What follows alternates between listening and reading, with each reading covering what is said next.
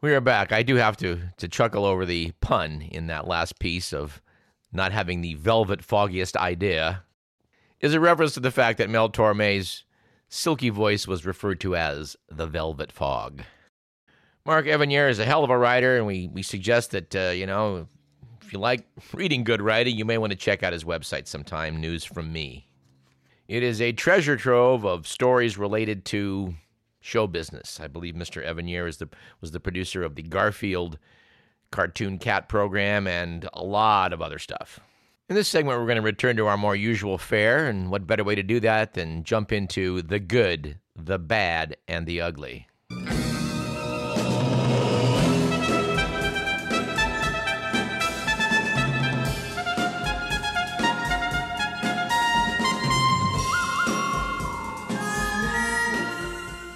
Do a first round with the theme of taxation.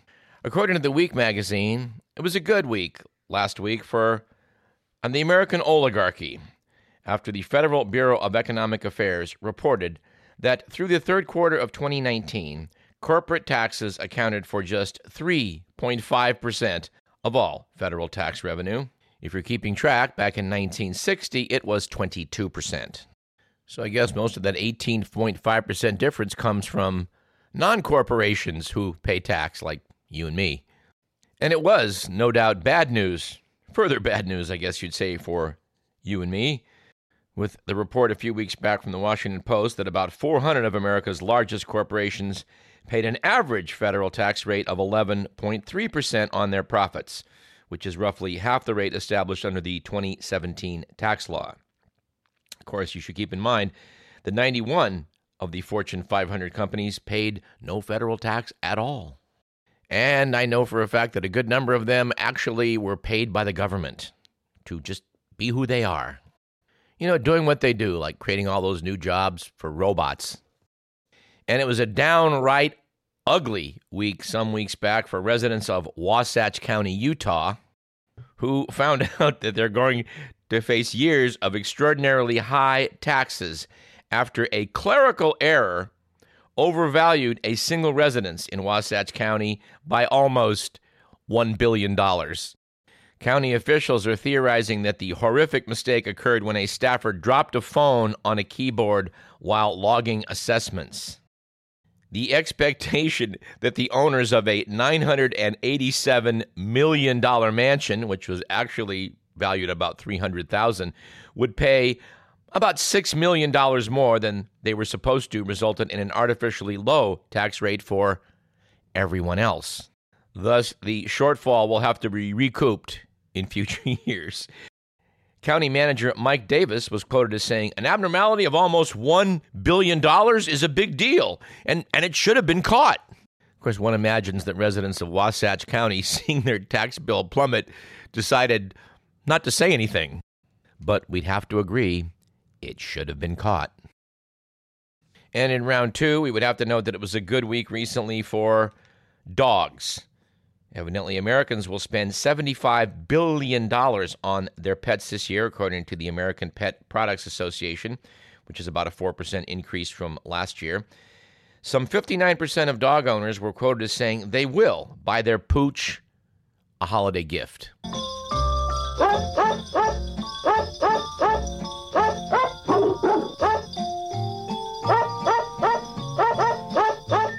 And evidently, it was a bad week for investors in Turvo, a Silicon Valley software startup. Some weeks back, it turned out that they have fired the C E O of Turvo after he expensed seventy-six thousand dollars in strip clubs over a three-year span, which represented more than half of the company's one hundred twenty-five thousand dollars set aside for entertainment expenditures. Aww. Geez, you wonder if that company hired an accountant from Wasatch County. And finally, it was an ugly week last week for poetic symbols, with the news that a Republican lawmaker is asking that a newly cleaned statue of the Roman goddess Ceres not be returned to the dome of Missouri's state capitol. The statue of Ceres, goddess of farming, has stood atop the Capitol building since nineteen twenty-four as a tribute to the state's agricultural economy.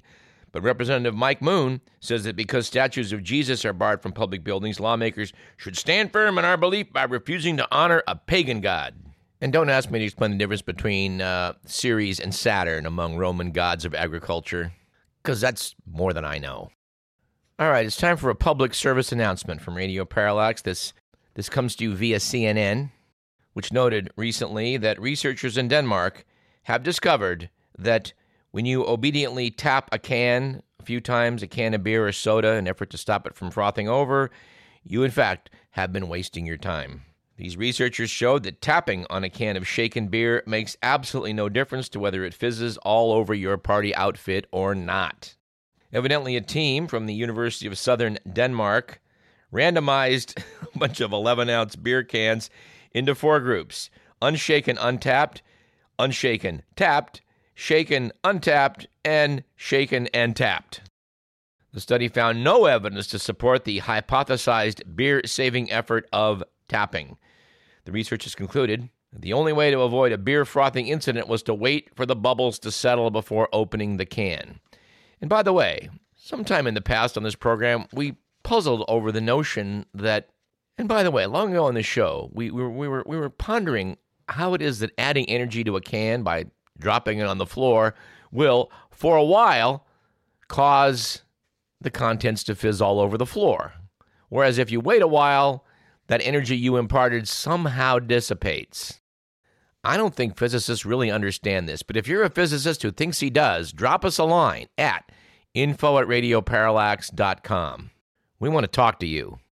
Mister McMillan is awaiting some researchers in Denmark testing how long it takes after you've disturbed a can for the fizzing to become a non-issue. Now, that's a study worth doing. I was in a seven eleven a few weeks ago, and I was trying to buy a soft drink, but I dropped it on the floor. A couple other patrons looked at me and said, "You better swap that one out." But being a good citizen and in the Christmas holiday spirit, I just thought that that's that that would be wrong to swap that out with someone and have them get a nasty surprise. And although we're trying to keep our, our, our news related to Donald Trump to a minimum today, we do note that as we speak, Mitch McConnell is backing off somewhat on his previous statement that everything I do during this, I'm coordinating with the White House, referring to the Senate trial, which is upcoming on President Trump after the articles of impeachment have been sent to them by the House. McConnell is now saying that he's not ruling out calling some witnesses in an impeachment trial rather than just having a kangaroo court that votes to acquit. This may have something to do with the fact that the House Judiciary Committee is holding open the possibility of recommending additional articles of impeachment against Donald Trump in the near future. The committee wants a federal appeals court to order White House counsel Don McCann to testify as it examines potential obstruction of justice by the president during special counsel Robert Mueller's Russia investigation, one of which was not part of the two articles which were sent to the Senate. So they could add that one as a third. Lawyers for the Democratic-led Judiciary Committee have said if McGahn's testimony produces new evidence supporting the conclusion that President Trump committed impeachable offenses that are not covered by the articles approved by the House, the committee will proceed accordingly, including, if necessary, by considering whether to recommend new articles of impeachment. I only want to add to that the comments by Jack Holmes, writing in Esquire dot com, who noted that as a sign of how far gone we are, Americans just shrugged off the fact that the president admitted he was stealing from his own charity. New York State officials announced that President Trump had paid two million dollars in a court-ordered judgment for using the Trump Foundation for personal gain. But amid the nonstop noise of the Trump circus, that news barely made a splash. People saw the headline and thought, well, yeah, of course Donald Trump ran a crooked charity, but we really should be appalled. With funds that donors contributed for firefighters, widows, veterans, and other good causes, Trump illegally paid more than two hundred fifty thousand dollars to settle lawsuits against his for-profit businesses. He bought a twenty thousand dollars six-foot portrait of himself and funneled millions of dollars into his own twenty sixteen campaign events. By the way, I've not confirmed this, but uh, somebody sent me a notice that Trump is now being sued by one of the venues that he held a campaign event for because they demanded payment in advance. Because, not surprisingly, Trump apparently has not paid previous venues what he owes them. We'll, we'll see where this all goes. And although I sort of hate to bring this up during Christmas time, in a non-related but parallel story, the Church of Jesus Christ of Latter-day Saints has stockpiled one hundred billion dollars in tax-free funds which were intended for charity, according to a whistleblower complaint revealed last week. David Nielsen, age forty-one, a Mormon who until last September worked in the church's investment division, Ensign Peak Advisors, told the I R S that Ensign Peak has not funded any charitable cause for twenty-two years. The church collects about seven billion dollars a year from members, the complaint says. Apparently, six billion dollars is said to cover operating costs. Under the IRS's whistleblower laws, Nielsen would share in any recovery the agency made from the church as a result of his complaint. Well, we'll see where that one goes. One piece of good news that I want to forward promote for next week's program, while we'll talk about when we'll talk about it at greater length, is that California's consumer privacy law is coming. We're going to try and tell you how it is you can exercise your rights.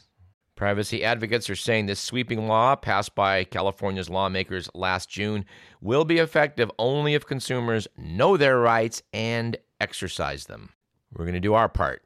The misuse of the data gathered on all of us by big tech has been uh, something we've been talking about at great length in this program over the past year. And it's something we'd have to describe as the worst case scenario. It turns out that it isn't just American tech firms that are doing this, but Chinese tech firms, which are allied with the Communist government of the People's Republic of China, have gotten into the act. The American government has opened a national security review of TikTok on worries that it gives Beijing access to data on millions of Americans, while it censors content the regime does not like. We'll be talking about that in twenty twenty, but I did want to note a bit of good news related to all of this from The Economist's December twenty-first issue, an article that talks about how tech can do good in this area. The article was about a man named Wen Zhao, who the art magazine notes never expected to become a celebrity in Toronto, but currently he's often asked for selfies by his adoring fans. He owes his fame to a video blog updated every two or three days in which he talks in Mandarin about current affairs, often very critically of China's ruling Communist Party.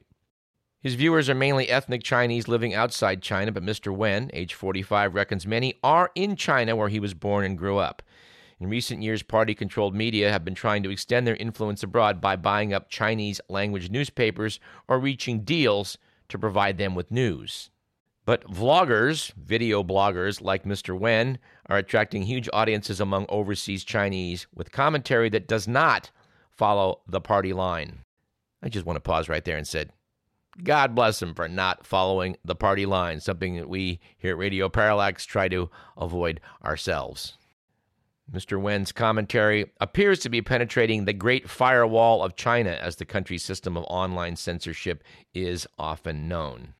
His views cannot be aired in China, where YouTube is blocked, but tech-savvy citizens in China can access the vlogs using a virtual private network. Mister Wen's videos have attracted about one hundred seventy-five million views since the launch in twenty seventeen of his YouTube channel, or about three hundred thousand views per recording. He says a fifth of the audience could be in China. His vlog often has more than one hundred times the viewership of news items posted on YouTube by China's main state broadcaster. Of course, party sympathizers can use YouTube also. One is Han Mei, a Canadian resident who sings the Chinese government's praises in her vlogs. In a recent recording, Miz Han argued the Chinese army had responded appropriately to the Tiananmen Square protests when it massacred hundreds, if not thousands, of people. Her channel has ninety-two thousand subscribers. Anyway, after Xi Jinping abolished the presidential term limit, limits, fueling speculation he would never retire, and, and China entered into a protracted trade war with America, Chinese speakers have been, well, the shock of both events appears to fuel demand among Chinese speakers for independent analysis. I think, Mister Merlin, should we reach out to this guy and see if we can bring him on Parallax? Does he speak English? I believe he does. I'm a little short on the Mandarin. Yeah, well, I am too, so we'll, we'll see. And in another little spot of good news, we have this, with, with an appropriate musical intro. You can't touch this. touch this. Well, here's the story. For the second time in about thirty years, a proposal to build more homes near the Vineyard Hills neighborhood in Fremont, which is not very far from M C. Hammer's old abode, has been shut down. A couple weeks back, the Fremont City Council rejected a plan by residents Sarbit Hundal, a local eye doctor, to subdivide his nearly eight-acre parcel into lots with three new homes, which could be developed. Among those who attended the meeting to oppose the project was resident Ranjit Advani, who, along with other neighbors, protested the first multi-house development proposed three decades ago. He registered his opposition to the latest iteration by displaying one of the T-shirts he and others made back then that read, "Can't Touch This," a reference to M C. Hammer's hit song. He and other neighbors said new homes on the parcel would block or obstruct their view of the hills and violate a nineteen eighty-five planning agreement that dictates only one house is allowed on his lot, as well as other custom lots in the area. Councilman Vinnie Bacon said residents there have a right to expect their neighborhood to remain mostly unchanged, and if Hundal was allowed to build more homes, it become a slippery slope, setting a precedent that other landowners in the hills might try to seize. Now, since yours truly grew up in the town of Fremont, I'm s- somewhat amused by this story. I- I'm really encouraged by the fact that somebody has spoken out and saying, you know, robbing people of a view of the hills is something that needs to be taken into account. On the other hand, seeing how little and how late this effort is, after witnessing what has become of formerly pastoral area, um, well, all I can say is better late than never. Praveen Bhutia, who lives on a circle beside Hundal's home, said that when he and his family bought the home twenty-eight years ago, they had to pay a premium because the views were captivating, even though the floor plan was similar to about two hundred other homes in the subdivisions. We have enjoyed excellent views of early morning sunrises, chirping birds in the backyard, full moon rising behind the Mission Peak hills, snow-capped peak views every few years, et cetera, et cetera. I paid extra for that, he said. I guess because it comes down to dollars and cents, somebody's paying attention. If I want to turn one hundred eighty degrees from the direction I'm sitting at the moment, I can look out and see a partially obstructed view of the beautiful hills of the East Bay. Because many years ago, when developers bought the land behind where I am right now, they assured everyone that they weren't going to build two-story houses. Well, they lied. And they got away with it because insufficient ruckus got raised. So, if any of you out there are facing a similar situation, we advise you to raise a ruckus. You can't touch this. As Leon from Curb Your Enthusiasm would say. By the way, that apparently is coming back next month. Uh, the previews look quite outstanding, and Mister Miller and I are both looking forward to some future blue-chip comedy. Weeks back, as part of the obituary for cosmonaut Alexei Leonov, that to our surprise, Leonov, Leonov was wounded in an assassination attempt on Leonid Brezhnev. The fact that someone tried to kill Leonid Brezhnev back in nineteen sixty-nine certainly came as a surprise to us. So we did some research, and here's the story. According to, I hate to admit it, Wikipedia, an assassination attempt was made upon First Secretary of the U S S R Leonid Brezhnev on the twenty-second of January nineteen sixty-nine, when a deserter from the Soviet Army, Viktor Ilyin, fired shots at a motorcade carrying the Soviet leader through Moscow. Although Brezhnev was unhurt, the shots killed the driver and lightly injured several celebrated cosmonauts of the Soviet space program who were present in the motorcade. Brezhnev's attacker was captured, and a news blackout on the event was maintained by the Soviet government for years thereafter. Reportedly, Viktor Ilyin, born in Leningrad in nineteen forty-seven, was inducted into the Soviet Army in nineteen sixty-eight. Evidently, as a graduate from a technical college, he was given the rank of lieutenant. He was said to have been resentful about his forced conscription and distressed by the Soviet invasion of Czechoslovakia. On the twenty-first of January, Ilyin reportedly stole two standard-issue Marikov handguns and deserted his army unit. He went to the family home in Leningrad, where he stole his brother-in-law's authentic police uniform. He then left on an unannounced, solitary journey to Moscow. Dressed like a policeman, Ilyin moved unimpeded through a large crowd waiting at the Kremlin. They were clustered at the Borovitsky Gate, where a special motorcade was expected to pass. It would be bearing the successful cosmonauts of Soyuz four and Soyuz five to an important official ceremony. Crew members had returned only a week earlier from their historic manned ship-to-ship docking mission in space, which was the first of its kind. At two fifteen p.m., as the motorcade passed through the gate, Ilyin drew pistols in both hands. Ignoring the waving cosmonauts, he opened fire on the second car in the line, which he later admitted he only assumed carried Brezhnev. But this Zil limousine was in fact filled only with other cosmonauts from earlier missions, including Alexei Leonov, also Valentina Tereshkova, the first woman in space. Ilyin's shot struck the limousine fourteen times and killed the driver. A guard reportedly then ran Ilyin down with his motorcycle. Ilyin underwent a lengthy interrogation led by K G B chief and future Soviet leader Yuri Andropov. He was pronounced insane and sent to Kazan Psychiatric Hospital, where he was kept in solitary confinement until nineteen eighty-eight. News was scant and slow to emerge. An official Soviet press statement was made two days after the shooting, but did not say if the shooter was a man or a woman. Even without official confirmation, the event was seen as an assassination attempt on Brezhnev. Years later, Alexei Leonov recounted how Brezhnev confided to him after the incident, "Those bullets were not meant for you, Alexei. They were meant for me, and for that, I apologize." So there you have it. It was one lone nut acting without any help. There was no conspiracy. That should put an end to that. Which leads me to one little bit of, I guess you'd say, very dark humor. And I apologize for it on this holiday show, but I cannot help but note that five have been sentenced to die for killing Jamal Khashoggi last year at the Turkish consulate. The trial took place in Saudi Arabia. The Saudis sentenced five to death for the murder of Khashoggi and concluded, wait for it, that the killing was not premeditated. That is according to Shalan al-Shalan, a spokesperson from the Attorney General's office. That finding, of course, is in line with the Saudi government's official explanation, which is that fifteen Saudi agents flew to Turkey to meet Khashoggi inside the consulate, including a forensic doctor, intelligence and security officials, and individuals who worked for the Crown Prince's office.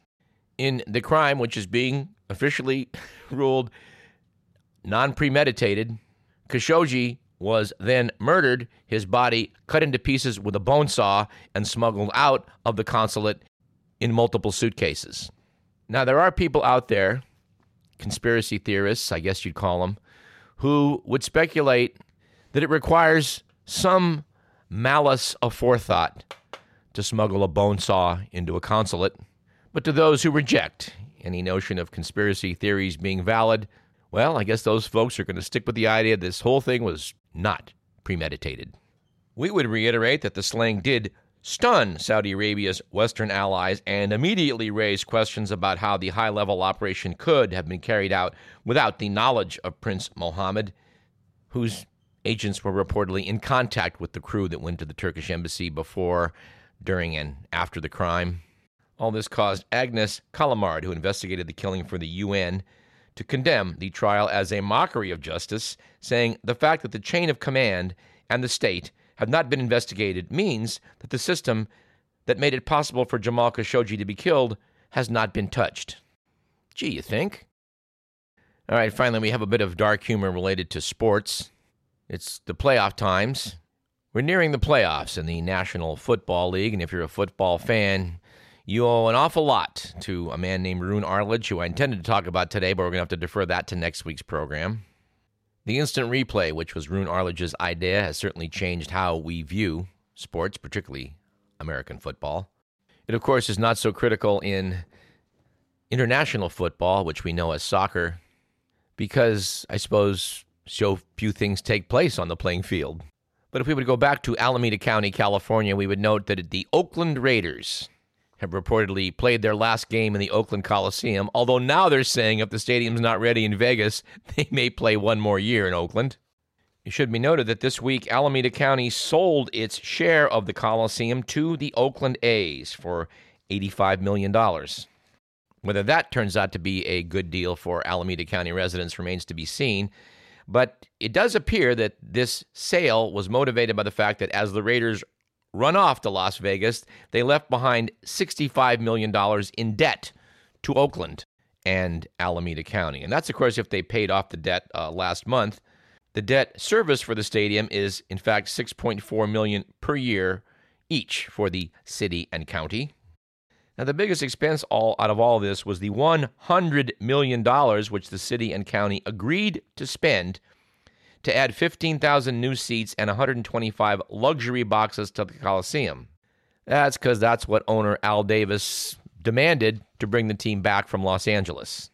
By the time this whole deal was said and done, the city and county had taken on about two hundred twenty-three million dollars in debt for the benefit of the Oakland Raiders, well, and some other sports teams as well, like the A's, which are now the owners of the Coliseum. What, what I like best out of this whole story of how fans are getting screwed again by the Davis family comes in some quotes amassed by the East Bay Times from Mark Davis, John Gruden, and quarterback Derek Carr about playing in the Coliseum. Said Derek Carr, "You don't go into any other stadium and see something like our fans. It's not just a football game, and our fans make it that way." To which he did not add, apparently, "So long, suckers," said John Gruden. "I guess in a lot of ways I was raised here. I just love it here. I think some of them are crazy like me, so we have some common ground." To which he apparently did not add, "Hope you enjoy watching the games on T V from now on." But the best comes from owner Mark Davis, son of Al, who said, "What I remember was a Thursday night in the rain against Kansas City. We were zero and ten, and the fans came out to support us. We won the game because of them, and it was an example of why Raider fans are the best in the world." To which he apparently did not add, "But I'm hoping that the Vegas fans will be even better." Now, it turns out, as I speak in this microphone, the Raiders have a shot at making the playoffs. To do so, Pittsburgh has to lose. Tennessee has to lose, Indianapolis has to win, and the Raiders have to win their final game. What I hope is that the first three will happen, and that Mark Davis, sitting up in his luxury booth, will be thinking, "Hey, we got a shot at the playoffs just before they lose their final game." To which I would add, Viva Las Vegas! Viva Las Vegas! This program was produced by Edward McMillan. You've been listening to Radio Parallax. I'm Douglas Everett. Season's greetings, and we'll see you next week.